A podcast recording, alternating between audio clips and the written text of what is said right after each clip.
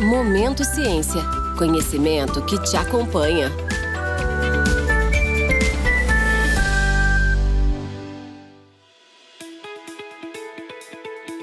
Olá, meu nome é Rafael Laurino e esse é o podcast Momento Ciência, que devido à situação da pandemia está sendo gravado remotamente. Não se esqueçam de seguir a Thermo Fisher nas redes sociais, que está aqui na descrição. Se você tem alguma dúvida, sugestão de temas ou convidados, é só nos enviar um e-mail através do momentociencia@thermofisher.com. Hoje eu serei o host desse episódio sobre um tema muito interessante chamado Value Based Healthcare, ou medicina baseada em valores. E o nosso convidado de hoje, com muita honra, é o Daniel Greca. Daniel é diretor da unidade de negócio da de Population Health Management no Hospital Sírio-Libanês. É, boa tarde, Daniel, e eu já vou direto mandar a primeira pergunta para você. É, poucas pessoas, Daniel, conhecem as siglas RWD, RWE, é, VBHC. É, você pode nos dar aí uma, uma, um conceitual de tudo isso? O que significa essa sopa de letrinhas? Boa tarde, muito bem-vindo ao nosso podcast. É uma honra estar com você aqui. Rafael, boa tarde, boa tarde a todos que estão ouvindo. Uh, a honra é minha, fiquei muito feliz com o convite, não só pelo assunto, um assunto bastante sensível, bastante quente, o assunto da moda, né? talvez depois de disrupção, a palavra mais falada na saúde hoje é valor. Uh, então acho que é um debate bastante interessante, bastante, bastante atual. E feliz também porque, acho que poucos sabem disso, talvez só minha esposa, durante os primeiros anos da minha carreira, uh, eu sempre tive a Termo como uma das empresas para eu trabalhar, uma empresa que eu acompanhava, que sempre admirei, continuo admirando, é verdade, mas eu tinha, como ex-pesquisador, e sempre trabalhei com, com, com IVD, né, com In Vitro Diagnostic, uh, sempre tive essa, essa, essa paixão pela Termo. Então, legal poder colaborar com vocês aqui com um pouco do que eu aprendi, do que eu vi na prática e também em teoria sobre Value-Based Healthcare, sobre o assunto uh, aqui da pauta. Então, super obrigado, estou muito feliz com, com o convite. Uh, entrando na resposta direto, Rafael, vamos, vamos, vamos destrinchar assim as letrinhas e explicar um pouquinho da onde surgiu isso e por que isso é tão importante, por que isso está tão em pauta hoje uh, na saúde no mundo, né, não só no Brasil. A hora que você fala em RWD e RWE, né, World Data, uh, dados de mundo real, evidências de mundo real, uh, isso tudo tem, tem, tem vindo com mais força, dado a pressão que a saúde e os stakeholders que compõem a saúde têm sofrido para entregar valor, valor para o paciente, valor para o sistema de saúde. Muito se fala que o sistema está quebrado, que não se sustenta, ou que não entrega valor, que não está orientado ao paciente, que gasta muito, que há desperdício. Uh, muito disso é verdade, a gente percebe pelas estatísticas e pelo resultado que a gente tem uh, com o paciente, inclusive. Uh, mas isso vem, vem forçando a saúde a, a ser mais orientada a dados e mais orientado à entrega de valor de fato. Então, a hora que você pensa no que a academia diz, sempre fica aquela dúvida: será que o que a academia mostrou na realidade do dia a dia isso acontece? Será que eu não preciso de dados de mundo real para provar ou para ratificar ou até para corrigir alguma coisa que a academia mostrou, que a pesquisa clínica mostrou? Então, ah, isso vem forçando a indústria, principalmente, mas os outros players da saúde também, a investir em dados e dados de mundo real para você conseguir provar o valor que você entrega, seja você como indústria com o seu produto, e aqui produto pode ser uma droga, pode ser um dispositivo, pode ser um equipamento, ah, pode ser um implantável, ou você como prestador de serviço mesmo, que está oferecendo um serviço, uma cirurgia, por exemplo, e que precisa provar que a tua cirurgia entregou mais, mais valor. Então, por isso que essas siglas ganharam força nos últimos anos e por isso que os players da cadeia têm buscado uh, entender o que é essa sigla e investir em dados de mundo real para entender o quanto de valor ele entrega. E quando eu falo valor, e acho que é bom falar isso já na largada, Fel, ah, para ficar na mesma página, quando eu falo de valor, eu estou pensando em desfecho, Uh, desperdício, né? Então, é, quanto eu consigo entregar de desfecho positivo com o menor desperdício possível, ou sem desperdício, se possível, pensando também na experiência de quem está na ponta recebendo o serviço. Experiência pode também entender por qualidade de vida, a depender da jornada clínica, do percurso assistencial. E antes de, de, de, de, finalizar essa primeira resposta, Rafael, por mais que você tenha um comprometimento com um bom desfecho, sem desperdício e com experiência, tem um elemento na fórmula de valor que ele vem antes de tudo isso, que é a pertinência. Não adianta nada eu, eu pensar aqui em entregar o melhor desfecho sem desperdício com uma boa experiência se aquilo não era pertinente. Um exemplo bem simples. A cirurgia foi um sucesso, ah, não teve desperdício e o paciente tem uma boa experiência. Mas era necessária a cirurgia? Porque se, for, se a resposta for não, nada faz sentido. Não adiantou nada você ter feito uma ter, ter, ter, entregado um bom desfecho sem desperdício se aquilo não era pertinente. Então, toda vez que eu falo em valor, eu estou pensando, é pertinente? Sim, ok. Então vamos pensar num melhor desfecho possível, sem desperdício, com uma boa experiência. E foi assim que surgiu a sigla VBHC, Value Based Healthcare em inglês, no português você vê várias traduções, medicina baseada em valor, remuneração baseada em valor, onde você essa fórmula que eu falei na cabeça, desfecho, uh, desperdício com experiência, sempre pensando na pertinência, e tenta fazer com que os stakeholders da cadeia tenham isso e contratualizem isso. E que tenham os seus produtos lançados com isso em mente, os seus serviços prestados com isso uh, em mente. Muito legal, Daniel, exatamente. E eu acho que você trouxe um ponto uh, fundamental, né? É, quando a gente fala em valor, a gente está sempre pensando no dinheiro. A gente está sempre pensando em quanto custa. A gente não está pensando em se é efetivo, se é eficiente, se é eficaz. Né? Então, eu acho que é, é, e é bastante interessante a o conceito da pertinência. É, e, e, a gente sabe que, e aí vai a provocação, né? A gente sabe que ainda temos muito desperdício no sistema, infelizmente, e uh, essa questão da pertinência também uh, a ser avaliada com uma, de uma forma mais, uh, digamos assim, objetiva, né, do que simplesmente mecânica, como eu, eu penso, ou minha opinião pessoal, que a gente está fazendo hoje. Agora, Daniel, o que, que o Value Based Healthcare tem a ver com farmacoeconomia e com esses estudos RWD e RWE? É, pergunta, pergunta pertinente, né? Falando em pertinência, a pergunta é bem pertinente. A hora que você vai pensar em value-based healthcare, uh, tem alguns, alguns pilares que você precisa se preocupar e ver se você está honrando realmente um projeto, um produto, um serviço que seja orientado a valor. E você vai perceber que, quando eu falo dos pilares, muitos, muitos deles conversam e estão muito inteirados e, e, e intimamente conectados com farmacoeconomia, uh, ou com dados de mundo real, evidências de mundo real. Então, quando você vai pensar no projeto Value Based Health, a primeira coisa que você tem que uh, desenhar e ter em mente é o entendimento da população. Uh, e para eu entender a população, eu preciso de dados. E para eu conhecer profundamente a população, eu preciso de dados de mundo real, como é que aquela população se comportou num determinado território, nas suas jornadas, aí cada um com a sua, Tá? Então, se você não, não aprofunda na população e não entende aquela população do ponto de vista não só clínico, mas também do ponto de vista uh, experiência, uh, você já começa um projeto completamente torto. Porque se eu não sei quem vai receber o serviço, como é que eu vou garantir que eu estou entregando valor? Como é que eu vou entender o que a população precisa se eu não, se eu não a estudei profundamente? Então, o primeiro passo de qualquer projeto Value-Based Healthcare ah, é você aprofundar nos dados e fazer um conhecimento da população. Então, você já vê uma primeira conexão com farmacoeconomia e com dados de mundo real. O segundo é você entender, depois que você aprofundou na população, quais são os serviços que fazem sentido para aquela, aquela, população, quais os produtos que fazem sentido para aquela população, que device eu vou usar para aquela população que vai fazer aquele procedimento, que droga que eu vou prescrever para aquela população que tem aquela condição clínica. Então, se você não entende a população, note que você nem consegue fazer o segundo passo, que é desenhar serviços e produtos. Eu não sei para quem é, se você não sabe para quem é, ou nada vai servir, ou tudo pode servir, fica quase que aleatório. Então, outra conexão aqui com farmacoeconomia. A terceira, ou com dados do mundo real, ter, o terceiro pilar de Value-Based Healthcare são as métricas. Então, se eu entendi a população, desenhei produtos e serviços que estejam conectados com a entrega de valor, naquele conceito que a gente falou lá no começo, né, Rafael? Ah, eu preciso entender o que é sucesso para aquela população. O que, é que eu vou medir? Como que eu vou medir? O que é sucesso realmente, não só clínico, mas também do ponto de vista de experiência para aquela população específica? E aí, no final, que vem a grande mudança né, no Value-Based Healthcare, é você conseguir não só fazer isso, mas alterar também a forma de pagamento. Como é que eu, indústria, contratualizo com os hospitais ou com as operadoras num contrato não de desconto por volume, uh, mas num contrato de entrega de valor.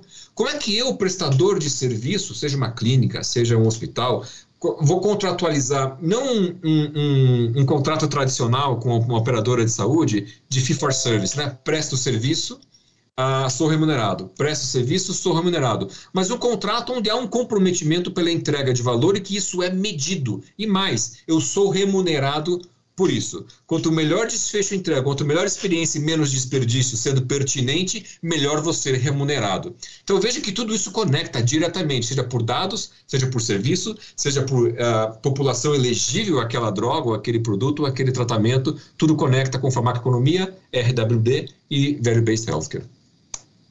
Muito legal. Na verdade, é, Daniel, se eu entendi corretamente aqui, uh, sem o dado a gente não consegue fazer nada disso, né? Sem o dado do paciente de saúde, né? os dados de saúde, não só é, os dados do prontuário do paciente, mas tudo que deriva desse dado, que pode nos transformar o dado em informação, a gente não consegue fazer nada disso, né? É, eu, eu, queria também entender, é, e diante de tudo que você disse, da necessidade, de como a gente entende o que a gente precisa para aquela comunidade, para aquele grupo de pacientes, o que a gente, qual é a situação daquela, daquela comunidade, e aí gerar soluções de valor para ela, é, eu queria entender como isso se encaixa em tudo que a gente tem aqui no Brasil em termos de mercado de saúde privado. Como, como funciona? Eu, eu sei que um pouco uh, o Brasil é um pouquinho diferente de alguns outros países em termos das operadoras de saúde, né? Tem operadoras de saúde verticalizadas, nós temos operadoras medicina de grupo, nós temos as autarquias, então que são realidades completamente diferentes umas das outras e diferente também do, do resto do mundo. Como essas novas tecnologias uh, ou, e o Value-Based Healthcare pode com, se comunicar com todo esse emaranhado de coisas que a gente tem no Brasil, né? E pensando também um pouquinho nessas novas tecnologias, se você puder nos explicar mais ou menos como funciona, especialmente na, na ANS, na Agência Nacional de Saúde Suplementar, como que isso tudo se comunica? Como, como eu falei antes aqui, é, se você, não, se você não consegue entender qual produto faz sentido para qual população, você está muito distante de uma jornada value-based healthcare. O regulador tem um papel muito complexo aqui.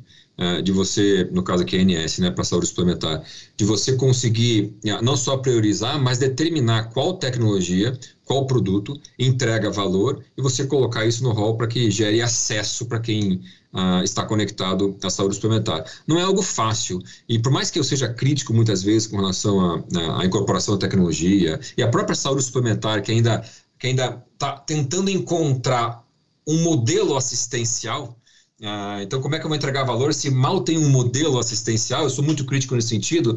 Por outro lado, sendo mais até empático com a saúde suplementar e com a ANS, com o regulador, é tudo muito recente, né, Rafael? Ah, se pensar que o SUS teve, teve aniversário de 30 anos recente, a saúde suplementar, pelo menos a ANS, foi criada em 98. Ah, então você tem assim um tempo de maturação curto, se for pensar relativamente falando. O mesmo acontece, por exemplo, com o Conitec, que foi criado, se não me engano, em 2011 ou 13. Então é tudo muito é tudo muito muito recente para você uh, conseguir regular, entender o que faz sentido, entender o que entender o que entrega valor de fato e gerar acesso para aquela uh, população que faz uso da saúde suplementar. Não é simples, mas se você não tem muito claro os conceitos de valor, se você não tem muito claro o, o, o que a tua população precisa e o quanto aquele produto, aquela tecnologia vai impactar a fórmula de, a, a, de valor, vai realmente mexer a agulha em desfecho, ou mesmo em desperdício, ou mesmo em custo, a, a chance de você estar tá tomando uma decisão equivocada é muito grande. Mas eu também reconheço que, que isso não é trivial em outros países também, acho que fez uma comparação inteligente com outros países aqui, em outros países também não é simples, a discussão é sempre bastante quente. Acho que o Brasil caminhou bem nesse sentido, principalmente se você é, colocar um horizonte de tempo e perceber que é tudo muito recente, pensando aqui com os olhos do, do olhando aqui com, como agente regulador. É, e, e, tem um outro ponto também, né? Além de ser novo para nós, como você disse, ser novo para o mundo, e alguns países que são, que este, talvez uh, estejam mais avançados, eles também ainda têm uh, muitas dúvidas né, de como de como realmente deve ser o sistema, né? É, a, a, em geral, a conta não fecha tão fácil assim, né, Daniel? Esse é o problema, né? Verdade. É... Só, só um comentário sobre isso. Claro. Eu trabalhei anos com um ex-NHS ele foi C-Level do NHS e ele escreveu um livro chamado Em Busca do Sistema de Saúde Perfeito. E... Daniel, desculpa, explica pra gente o que é NHS. NHS é o sistema, é o SUS do, do Reino Unido, né? O Sistema Britânico de Saúde, perdão. É o sistema talvez mais admirado do mundo. O britânico tem uma paixão enorme pelo sistema de saúde deles, talvez pelo nascimento pós-guerra, né? tem, um, tem um lado até afetivo com o sistema de saúde. E o SUS teve, uh, se inspirou bastante. Né? Os, medicina de família, medicina de saúde coletiva, se inspira muito no formato do NHS, que é o Sistema Britânico de Saúde. Eu tive o prazer de trabalhar com esse executivo durante quatro anos da minha vida. Ele escreveu o livro Em Busca do Sistema de Saúde Perfeito. Ele falava, Rafael, que esse livro poderia ser, podia ter outro nome. Podia se chamar Mesmo Problema, Diferente País. E ele visitou 80 países e foi estudar profundamente o que esses 80 países faziam de diferente e o que eles tinham de igual. Basicamente, vou dar o um spoiler do livro aqui, que não está nem à venda, então não é nem propaganda. Ele, fa ele fala que todo país tem algo a ensinar e algo a aprender, e que todo país se acha diferente, mas que os problemas são iguais.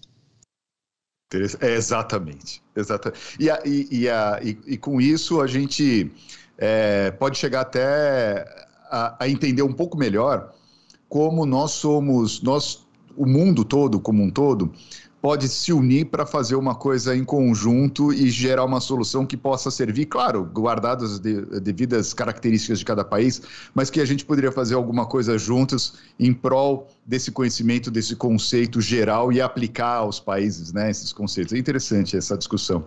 É, vamos agora, Daniel, já que você falou em, em Conitec, eu queria que a gente passasse rapidamente também pelo público. Né? A gente falou um pouquinho sobre o sistema de saúde privado no Brasil, mas eu queria falar um pouquinho do SUS, um pouquinho de como funciona é, esse desafio para o sistema público de saúde, como o Value Based Healthcare poderia ajudar o sistema de saúde brasileiro? Você citou uh, o sistema inglês. Como que você acha que poderia ajudar aqui no nosso sistema, que é tão complexo, o Brasil, um país gigante, talvez o sistema mais capital, uh, capilarizado que existe no mundo, né, o SUS, uh, que é um gigante.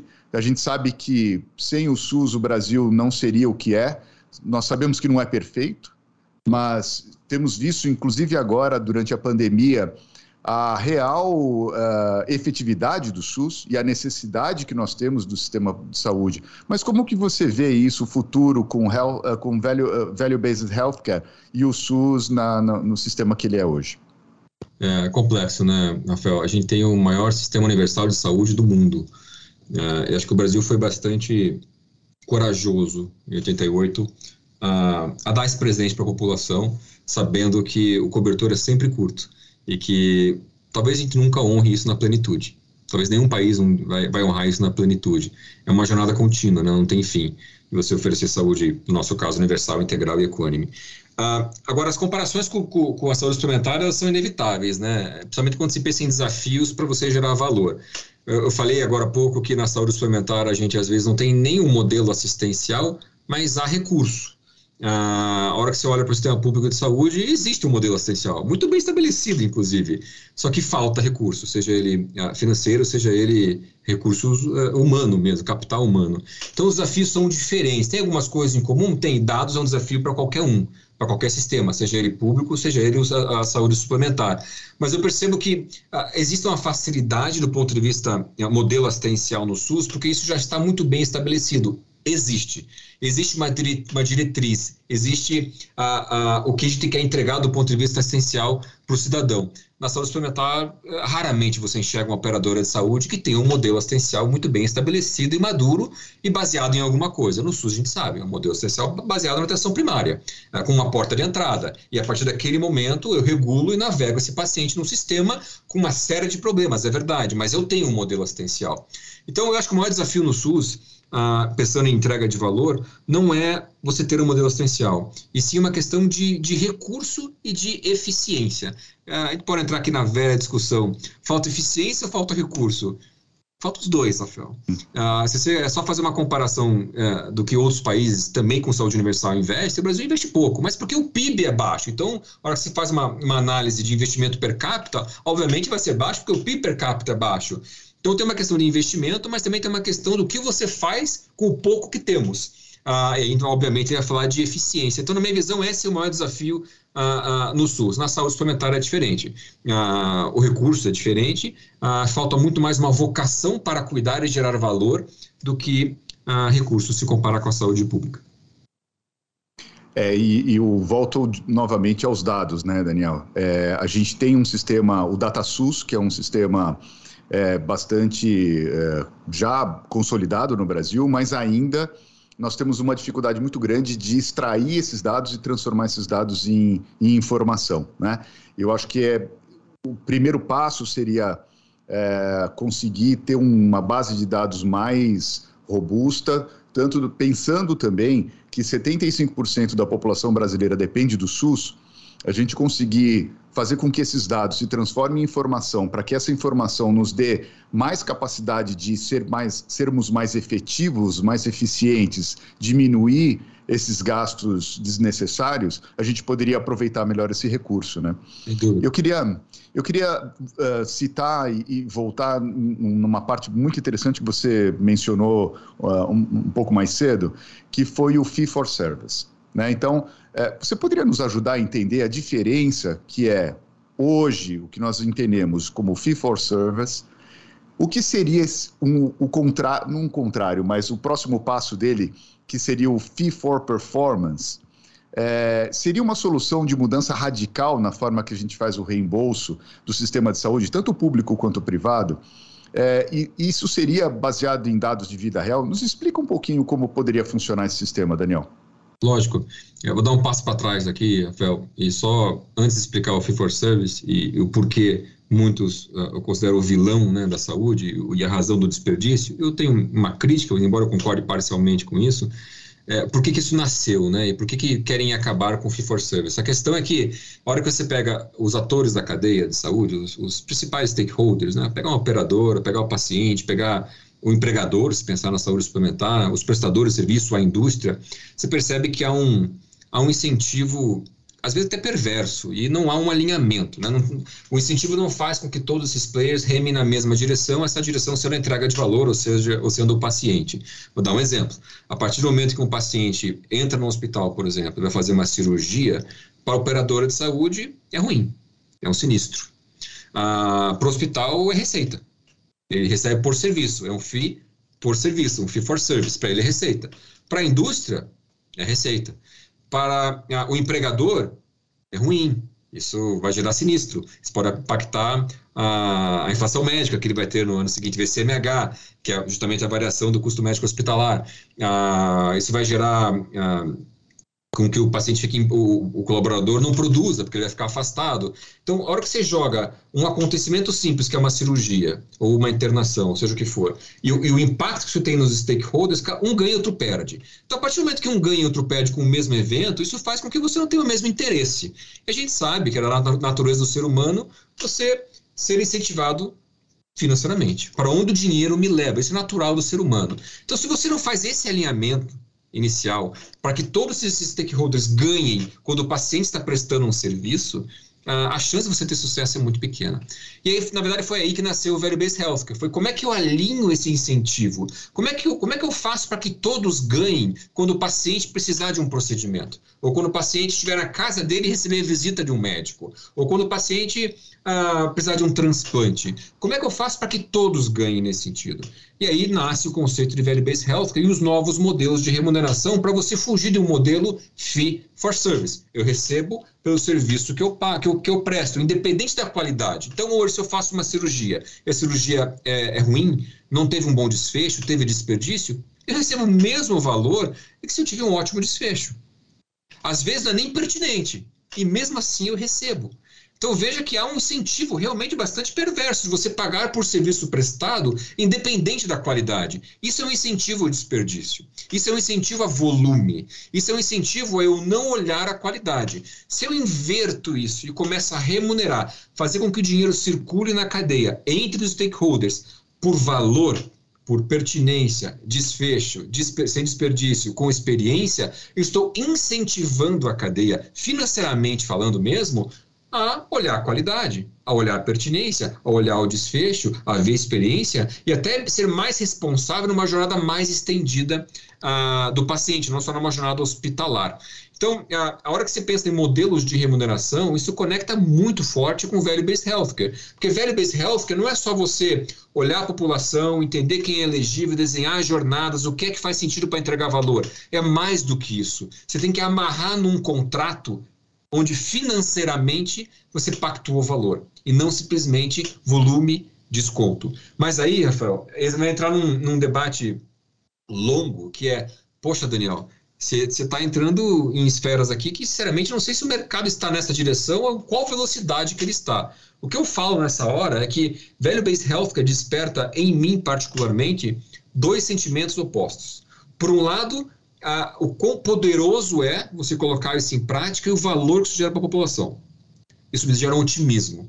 Por outro lado, eu vejo que a gente está tão distante num modelo viciado a, a não entrega de valor, que isso até às vezes me dá um pessimismo, sabe? Eu fico pensando, poxa, está tão distante disso, quando que a gente vai conseguir chegar? Então, a depender do meu dia, do meu otimismo, de como eu acordei, eu olho com, com, com, com essas duas uh, perspectivas. E para finalizar, a gente falou isso aqui no aquecimento do podcast, uh, Value-Based Healthcare me lembra muito o mercado exigindo entrega de valor, mas estando pronto apenas para discutir e falar sobre preço desconto. Então, você vai ver, todos os stakeholders vão, vão exigir valor, todos. Ah, o prestador da indústria, que vai exigir da, da, da, da, operadora, que vai exigir do prestador, todo mundo quer valor, todo mundo quer bom desfecho, ninguém quer desperdício.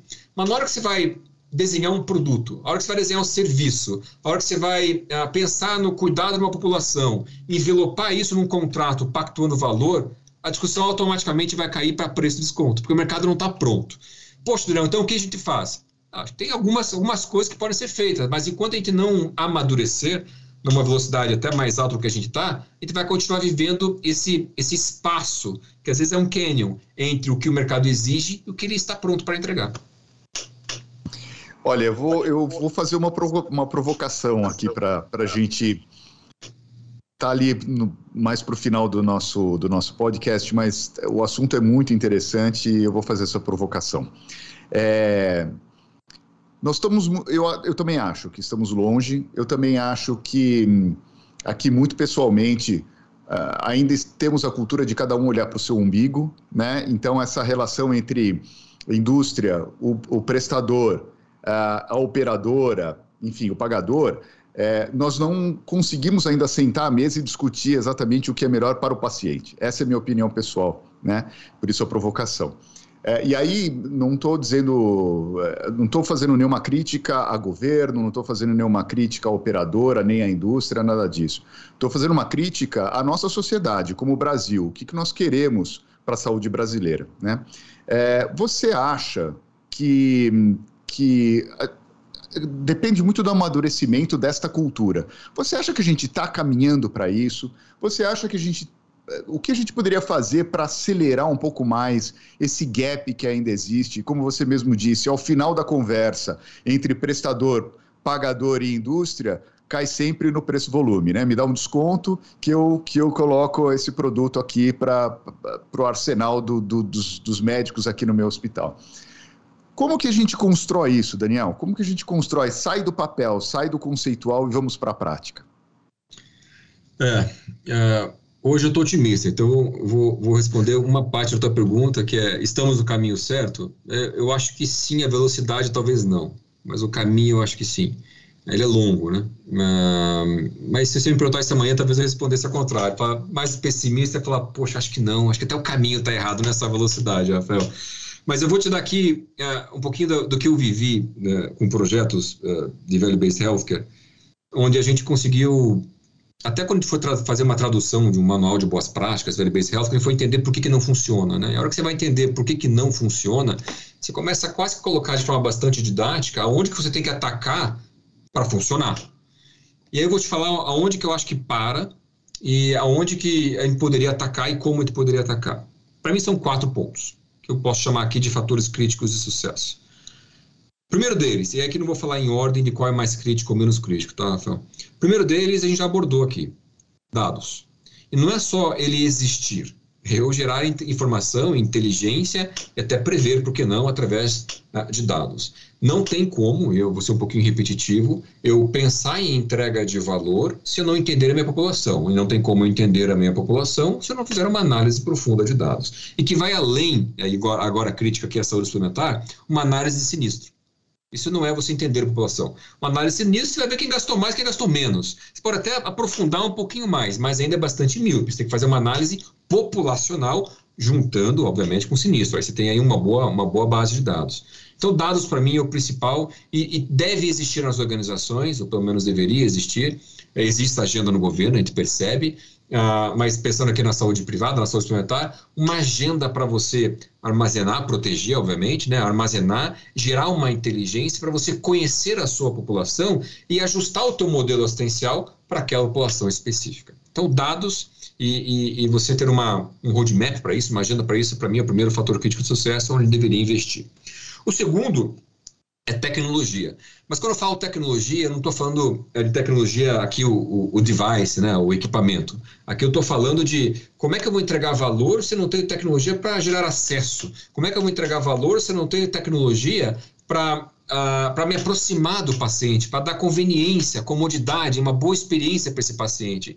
Aqui eu não acho que é o que vai impedir você de começar uma jornada value-based healthcare, mas para você escalar certamente você vai precisar. Quer ver um exemplo? Se eu comecei a construir um modelo assistencial, eu vou desenhar uma linha de cuidado baseada em valor para uma população específica, você até consegue, sem tecnologia, para um número pequeno. Agora, você tem um número grande de pacientes, você não consegue escalar isso com planilha Excel ou você vai precisar de um exército de pessoas para você conseguir entregar o teu modelo assistencial orientado a valor. Os últimos dois, pessoas. E aqui, para mim, Rafael, para onde, é, na minha opinião, acho que é o mais frágil de todos. Ah, você não consegue transformar, você não consegue mudar, você não consegue implementar sem pessoas. A capital humano, para mim, é o principal fator crítico de sucesso que a gente tem hoje ah, ah, na saúde. eu acredito que cultura e pessoas têm poder de transformação maior do que a tecnologia. Ah, lógico, você vai precisar de tecnologia, não estou falando que você não precisa. Mas para mim isso tudo vai parar em cultura, maturidade, pessoas, entendimento, capacidade de transformação, de olhar o diferente, coragem para você fazer o novo, humildade para você reconhecer que ah, você precisa fazer algum ajuste de rota. E note que eu começo a falar aqui de modelos mentais, quase competências da liderança que a gente precisa. Coragem, humildade, empatia, para a gente realmente conseguir transformar, senão os projetos Value-Based Healthcare nas organizações, eles viram PowerPoints, eles viram conversas produtivas e calorosas, mas não necessariamente você consegue aplicar isso no dia a dia do paciente. Então, para mim, pessoas ou capital humano é o ponto crítico. E é crítico porque é difícil você consertar. Ah, você vai culpar quem? As universidades? Você vai culpar quem? O governo? Você vai culpar quem? O RH da sua organização? Note que não é tão simples você capacitar e desenvolver pessoas. Isso acontece no longo prazo. Então, é o mais crítico e você só consegue resolver no longo prazo. Então, por isso que, na minha visão, ele é mais crítico. E o último pilar é maturidade, que a gente já falou aqui. Ah, se o setor não amadurecer e vai depender de pessoas para amadurecer, os contratos nunca vão sair você nunca vai conseguir colocar o paciente no centro. Você vai estar sempre envolvido com a agenda da organização. E o que é importante para a organização e não o que é importante para o sistema ou para o paciente. Eu não quero ser romântico aqui e falar que, ah, que, as, que as organizações não, não, não, não têm conta para pagar, não têm salário, não é isso. Mas essa, essa mudança de entender que quando você coloca o paciente no centro, isso volta para você, como receita, inclusive, é uma mudança que o executivo precisa ter e que eu acho que não é simples, porque a gente vem anos no mindset ou no modelo mental completamente diferente. Para resumir, dados, pessoas, tecnologia e maturidade. E para esse, para mim, são os fatores críticos do sucesso que a gente tem que ajustar, entender e, e resolver para a gente conseguir escalar a Value-Based Health no Brasil. Vamos começar com os dados, então, né, Daniel? Vamos começar do começo, né? Eu tenho ouvido muito a respeito do, da, do DataSUS conseguir integrar os prontuários no Brasil todo. Tenho ouvido muito uh, uh, de algumas empresas que estão vindo aqui para o Brasil para tentar integrar dados privados também, e aí fica aquela história de uh, alguns hospitais, algumas operadoras querem utilizar os dados para si, mas não querem compartilhar os dados. É, tenho ouvido falar também do cuidado e talvez até um pouco do medo que as empresas e o governo também está da Lei Geral de Proteção de Dados. Então, como que nós vamos usar esses dados? Qual é a maneira correta de usar esses dados? E, e, e que valor eles têm, né, Daniel? Então, assim, queria te fazer uma última pergunta antes da gente partir para o encerramento, que é a seguinte. Você acredita que, que a gente conseguiria, num curto espaço de tempo, com a tecnologia que nós já temos, né, é, do SUS, da rede privada, nós conseguiríamos minimamente integrar esses prontuários, integrar essas, essa, esses dados para conseguir deles extrair uma, uma informação? Ou você acha que o futuro vai ser algo mais é, pulverizado? Não, a gente não vai conseguir nunca ter isso totalmente integrado? Olha, eu vou dar uma resposta, Rafael, e eu já adianto que eu não estou 100% seguro nela, mas eu tenho um pensamento sobre isso. Eu não acho que o limite é tecnologia mais. Uh, não acho, não acho mesmo. Uh, o limite pode até falar que é recurso financeiro, mas não é a tecnologia. Eu acho que a gente vai esbarrar aqui em vontade mesmo. Vontade, vontade política, vontade dos players, vontade de realmente conseguir fazer uma integração. Ah, por mais que demore, por mais que seja complexo, e de novo, eu não sou um cara de tecnologia, de arquitetura de dados, arquitetura digital, uh, não é aí que está que tá o limite. E eu só acredito que isso vai, eu acredito que só vai acontecer se for regulado, se for quase que um top-down. Se deixar isso se autorregular no setor, eu não acho que isso vai acontecer, eu não acho que o setor vai ter essa maturidade para fazer essa quase que essa autorregulação de, de compartilhamento de dados, obviamente partindo do princípio que, que é todo mundo LGPD compliant, Uh, então, acho que tem que virar algo realmente de cima, com diretrizes, com regras, quase que um cumpra-se. Essa construção tem que ser feita de forma multidisciplinar, colegiada, democrática, obviamente, mas se não vier, eu, eu não acho que isso acontece naturalmente se for depender uh, dos players, viu, Rafael? Uh, não sei se é uma visão aqui talvez minha mais míope ou pessimista, mas eu realmente não acredito na vontade uh, sem, um, sem um regulador te pressionando para você disponibilizar, compartilhar uh, dados, obviamente, sem pensar em proteção, proteção dos dados LGPD. Né? Não, sem dúvida. E não são só as agências, né, Daniel? Eu acho que é, parte muito do, do, do, meio político, né? De ter vontade política de fazer algo pelo Brasil, algo pela saúde, que começa por aí. Eu acho que começa com os dados, começa com essa arquitetura toda, para a gente poder dar um pouco mais de eficiência nesse sistema. E com isso poder atender mais pacientes e cons conseguir expandir o acesso para o Brasil todo e não só é, o atendimento primário, mas também, e em especial, alta complexidade, né, Daniel? Que eu acho que talvez seja do, do sistema público, embora seja o SUS, talvez o sistema público universal do, no mundo que mais consegue atender alta complexidade, ainda temos um gap bastante grande, né? Eu queria deixar agora o nosso, nosso encerramento, Daniel, uh, algumas palavras uh, e algumas provocações também. Uh, eu acho que nós estamos no caminho. Eu sempre digo o seguinte: olhar o Brasil de hoje, comparar com o de ontem, nós estamos melhores. Eu não tenho dúvida disso. Eu, eu falo de Anvisa, pensar na Anvisa antes da Anvisa, antes da criação da Anvisa. É, o que era né, a, o sistema de vigilância sanitária brasileiro e hoje o que é a Anvisa foi um ganho espetacular pensarmos em Conitec, o mesmo, pensarmos em ANS, o mesmo.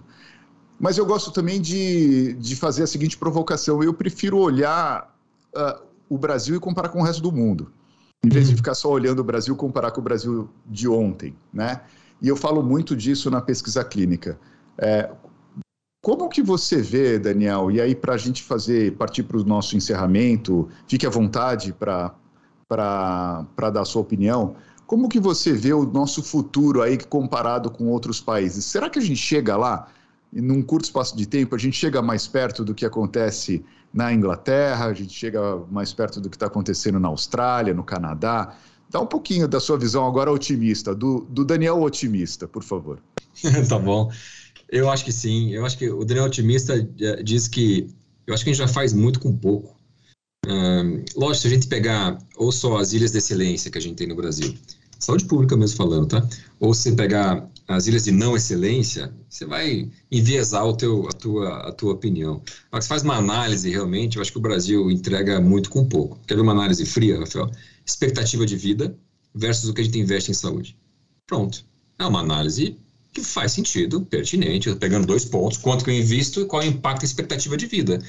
Pega os Estados Unidos, que investe 13 vezes mais que o Brasil e tem uma expectativa de vida um ano a menos que o brasileiro. Quem é mais eficiente? Né? Tudo bem que eu estou pegando aqui os Estados Unidos, que é, que é um exemplo de não eficiência. Mas acho que a gente faz, a gente faz bem com pouco. Imagino que a gente poderia fazer com mais. Então eu acho que sim, eu concordo contigo. A gente está num caminho, um caminho de mudança. Ah, a hora que se faz uma comparação ao longo do tempo, se percebe que é uma evolução indiscutível. Na minha visão, isso é indiscutível. Pega de 88 para hoje, por exemplo.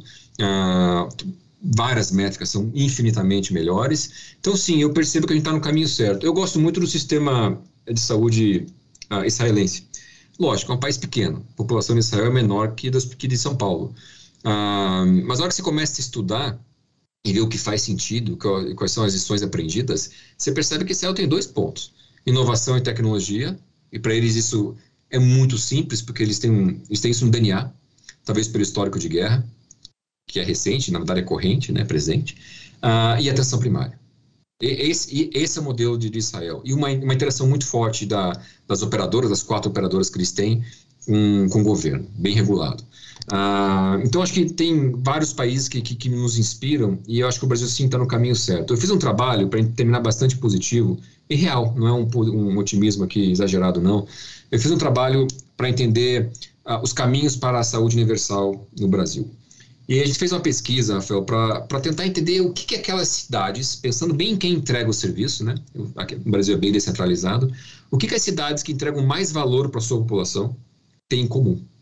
Ele foi visitar essas cidades, entrevistar ah, os secretários de saúde para entender.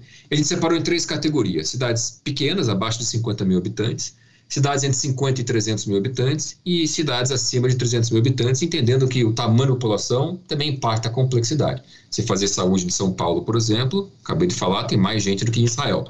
Ah, então a gente fez essa segmentação.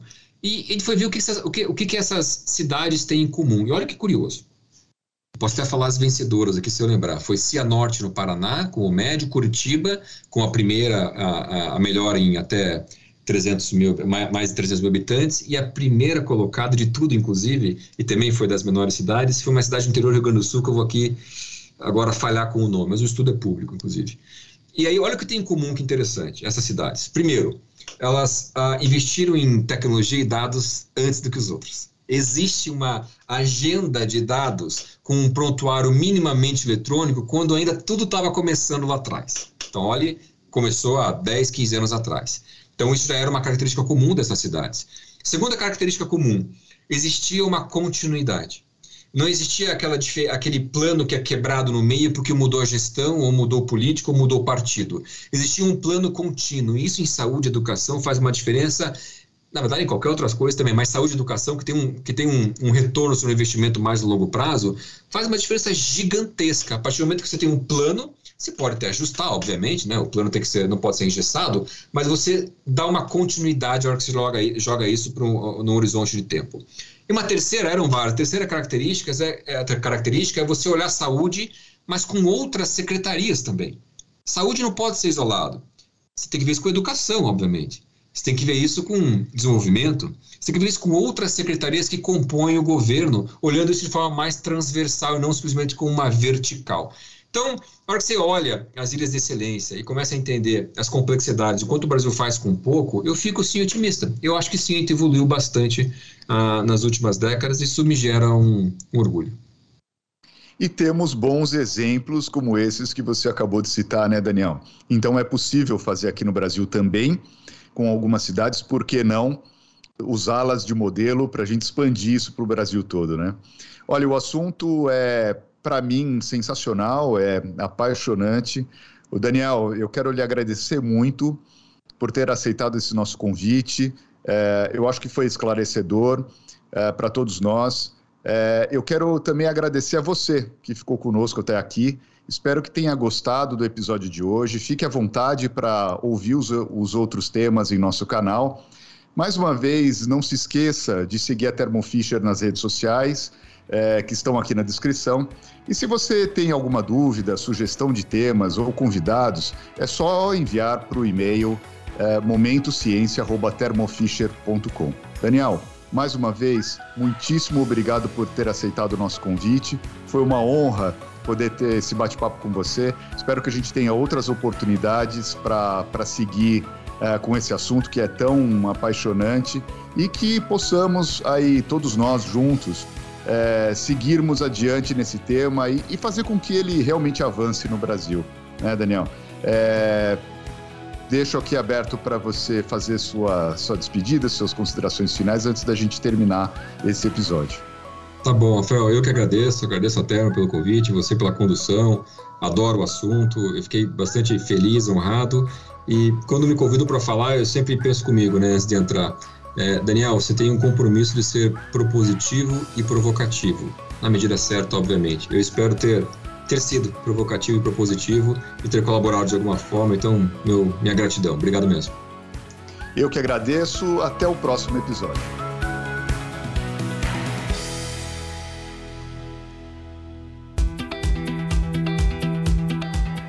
Momento Ciência é um podcast da Thermo Fisher Scientific, em produção pela U Project Content House.